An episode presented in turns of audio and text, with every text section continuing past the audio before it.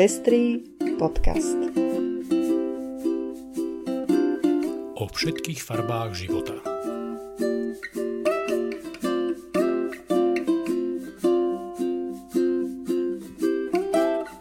Vítame vás pri druhom vydaní Pestrých správ. Dnes sa dozviete viac o protestnom hnutí proti aktuálnym návrhom na sprísnenie slovenského interrupčného zákona. Povieme si o novej podobe inkluzívneho vzdelávania v Škótsku. Pohľad zaostríme aj na fanúšikov Slovana a ich svojskú reakciu na americké protesty proti rasovej diskriminácii. Pozrieme sa na rozhodnutie Holandska zrušiť údaj o pohlaví v občianskych preukazoch. Prinášame informáciu o konaní vo veci homofóbnych a nenávistných prejavov v, pred Európskym súdom pre ľudské práva. A všimneme si tiež Nemecko, ktoré sa pripravuje na pokračovanie diskusie o eutanázii. Na záver vám prinesieme dve zaujímavé pozvánky. Príjemné počúvanie. siedmeho júla sa začala schôdza parlamentu, v programe ktorej nájdeme aj štyri návrhy zákonov na obmedzenie interrupcií.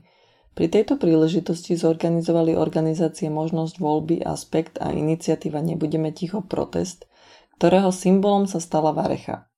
Ako uviedli organizátorky, vyťahujeme varechy zo šuflíkov, z hrncov, z polievok. Nezaženiete nás do kuchyne, nebudeme potichu. Verejný priestor je náš. Povymetáme ulice, urobíme hluk, nebudeme ticho. Aj ja som sa k protestu pridala. Považujem za dôležité ozvať sa vždy, keď predstavitelia a predstaviteľky moci pokúšajú, keď sa pokúšajú okliešťovať práva určitej skupiny obyvateľstva. A toto je presne ten prípad. Namiesto toho, aby sa poslanci a poslanky nevenovali skutočným problémom a zhoršujúcej sa ekonomickej, sociálnej a psychickej situácii žien, predložili do parlamentu až štyri návrhy zákonov, ktoré majú za cieľ obmedziť prístup žien k interrupciám. Navrhované opatrenia sú vo viacerých ohľadoch reštriktívne. Dvojnásobné predloženie času, po ktorom sa smie vykonať interrupcia, môže v praxi viesť k prekročeniu povolenej lehoty na vykonanie interrupcie, a teda k jej znemožneniu. Ako má návrh zákona z pera pani Záborskej pomôcť ženám? Tvári sa síce, že zavádza nový príspevok počas tehotenstva, ale ide iba o rozdelenie doterajšieho príspevku na dve platby. Prvú časť pritom môže žena žiadať už počas tehotenstva. Práve túto časť chce pani Záborská navyše využívať ako nástroj na finančné vydieranie žien, keďže v prípade neskoršieho podstúpenia interrupcie musí žena tento príspevok vrátiť, a to bez ohľadu na dôvod interrupcie. Obzvlášť na ženy z nízkopríjmových skupín obyvateľstva to bude spolu s osobitným príspevkom pri narodení dieťaťa vytvárať veľký finančný tlak, aby napríklad donosili dieťa, ktoré nebude po narodení schopné života. A to je mimoriadne kruté. Škótsko sa stane prvou krajinou na svete, ktorá do školských osnov zapracuje inkluzívne vzdelávanie o el gé bé té í komunite.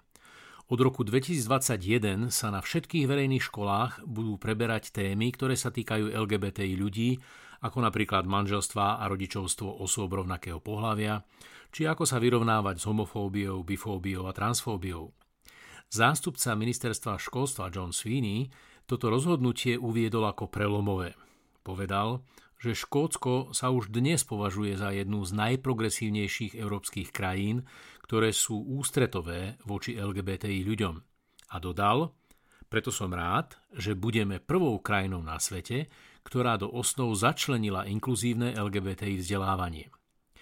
Toto rozhodnutie siaha späť do roku dvetisícosemnásť, keď škótski ministri prijali odporúčania začleniť takéto vzdelávanie do osnov verejných škôl s cieľom zlepšiť informácie a vnímanie detí a mladých ľudí vo vzťahu k el gé bé té í komunite.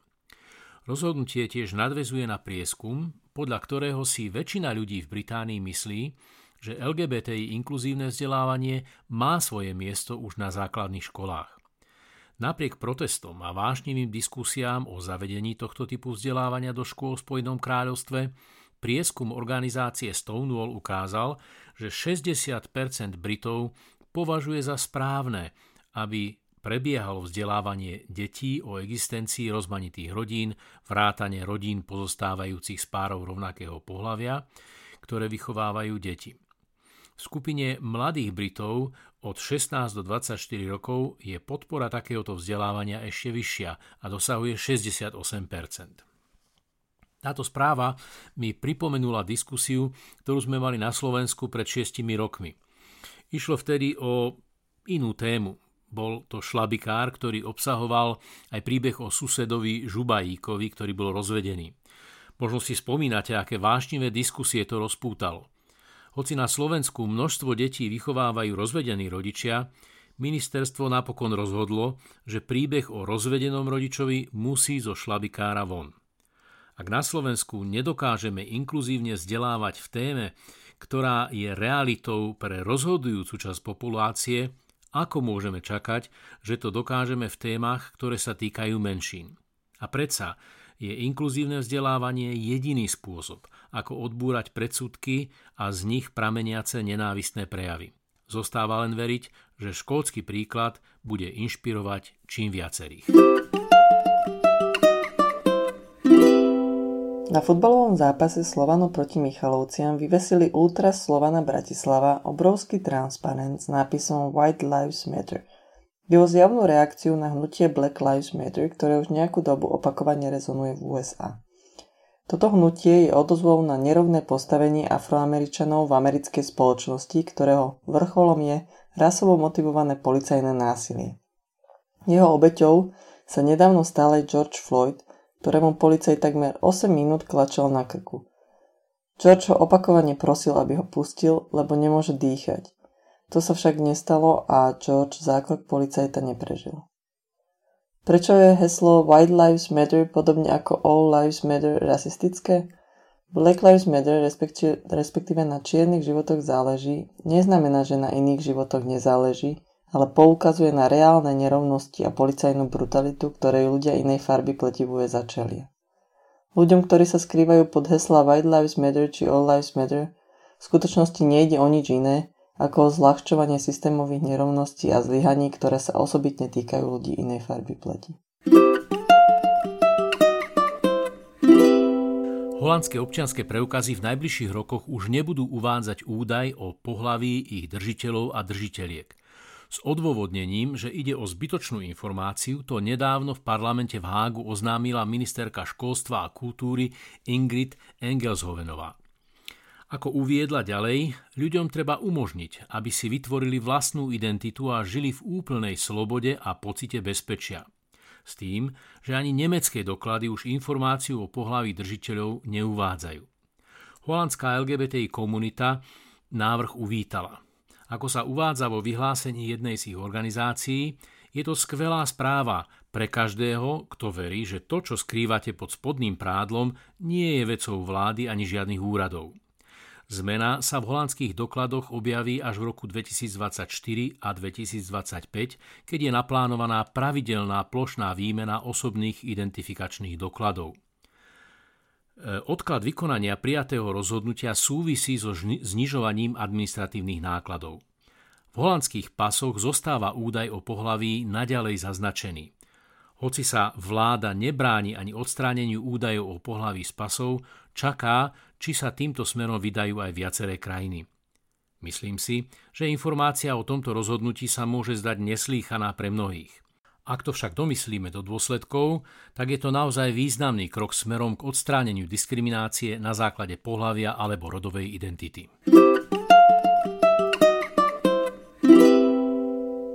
Európsky súd pre ľudské práva informoval o novom prípade Jonas Valaitis proti Lotisku, predmetom ktorého sú homofóbne nenávisné prejavy a poskytovanie trestnoprávnej ochrany proti takýmto prejavom zo strany štátu. Sťažovateľ Jonas Valaitis publikoval článok o ľuďoch inej sexuálnej orientácie na internetovom portáli Veľkého denníka. Článok vyvolal vlnu negatívnych komentárov jednak na adresu pána Valaitisa, ako aj voči ľuďom inej sexuálnej orientácie všeobecne. Autora článku označili za degenerovaného, buzeranta, sračkového kreténa. Komentujúci navrhovali, aby bol odsúdený za propagandu, ktorá obraňuje perverzákov a podobne. Komentáre voči ľuďom inej sexuálnej orientácie boli ešte drsnejšie. Vrátane návrhu, aby boli vypustení komínom vo Osvienčime. Jonas Valaitis podal trestné oznámenie pre vyvolávanie nenávisti a diskriminácie, ktoré bolo najprv odmietnuté, avšak nakoniec sa začalo vyšetrovanie, ktoré bolo neskôr prerušené z dôvodu, že predmetné vyjadrenia sú údajne iba názorom ich autorov a hoci boli nevhodné, tak podľa lotišských úradov nedosiahli úroveň závažnosti odôvodňujúcej trestné stíhanie. Prípad sa tak dostal až na Európsky súd pre ľudské práva, ktorý ho prijal na konanie. S ohľadom na nedávne rozhodnutia súdu v prípade Karl Johan Lilliendahl proti Islandu a Beizaras a Levickas proti Lotisku je možné očakávať, že Lotisko v tomto prípade prehrá. V spomínaných rozhodnutiach sa Európsky súd pre ľudské práva totižto v obdobných prípadoch bez váhania postavilo na stranu tých, voči ktorým boli nenávistné prejavy adresované. Zmluvné štáty dohovoru o ochrane ľudských práv a základných slobôd majú povinnosť zabezpečiť riadnu právnu ochranu voči nenávistným prejavom. Je vhodné zamyslieť sa nad otázkou, ako to zvláda Slovensko. Nemecký ústavný súd zrušil vo februári tohto roku len nedávno prijatý zákon o zákaze organizovanej pomoci pri samovražde. V rozhodnutí súdu sa uvádza, že zákaz organizovanej pomoci pri samovražde je zásahom do osobných práv a slobôd. Ústavný súd zrušil aj nadväzujúce ustanovenia v trestnom zákone a vrátil tak nemeckú diskusiu o zákaze alebo regulácii eutanázie prostredníctvom občianskych spolkov pre pomoc pri zomieraní na úplný začiatok. V nemeckom Bundestagu sa tak znova začínajú formovať zoskupenia pre a proti. Poslanci v roku dvetisícpätnásť pritom takmer jednohlasne podporili zákaz organizovanej pomoci pri samovražde a najmä zákaz komerčných aktivít smerujúcich k poskytovaniu takejto pomoci. Kým podanie usmrcujúcej látky, tzv. Zabitie na požiadanie, bolo v Nemecku vždy trestným činom, pomoc pri samovražde prostredníctvom poskytnutia látky spôsobujúcej smrť do roku dvetisícpätnásť v Nemecku trestné nebolo. Zákon, ktorý teraz ústavný súd zrušil, trestal poskytnutie takejto látky v prípadoch, ak išlo o opakovanú, organizovanú a podnikateľskú činnosť. Nemecký parlament má teraz asi rok na to, aby prijal novú právnu normu, ak chce túto oblasť regulovať. Kým viaceré politické zoskupenia uvažujú o opakovanom zákaze, liberálne politické síly v Nemecku hľadajú riešenia, ktoré by síce pod prísnou reguláciou, ale predsa umožňovali, aby sa ľudia mohli obrátiť na organizácie, ktoré im v prípade ich vedomého a svojprávneho rozhodnutia pomôžu ukončiť ich život. Slovenská diskusia o tejto téme zatiaľ prebieha len veľmi okrajovo, vo veľmi obmedzenej miere medzi odborníkmi a určite nie na úrovni politických síl. Nič to ale nemení na skutočnosti, že aj u nás je mnoho ľudí, ktorí s touto otázkou vážne zápasia a v podstate sú odkázaní buď na neoficiálne a rizikové služby, alebo na krajiny, ktoré asistovanú samovraždu povoľujú. V pondelok dvadsiateho júla vás pozývam na otvorenie Pride týždňa, v rámci ktorého budem od osemnástej spolu so Zarou Kromkovou a Kristianom Havlíčkom diskutovať v kafe Berlinka o súčasnej situácii a dopadoch koronakrízy na el gé bé té komunitu. Podujatie sa bude streamovať aj na facebookovej stránke Dúhový Pride. Ja by som vás rád pozval na diskusiu so sociológom a pedagógom Michalom Vašečkom o tom, čo sa stalo nielen jeho profesiou, ale aj jeho životným poslaním. Bude hovoriť o otázkach etnicity, rasy, migrácie, extrémizmu, o príčinách a následkoch týchto javov v spoločnosti. Podujatie sa uskutoční v stredu pätnásteho júla dvetisícdvadsať od devätnástej do dvadsiatej prvej hodine v Líceu na Dolnej ulici dvadsaťštyri v Modre. A to je už všetko z dnešných správ. Do počutia o týždeň.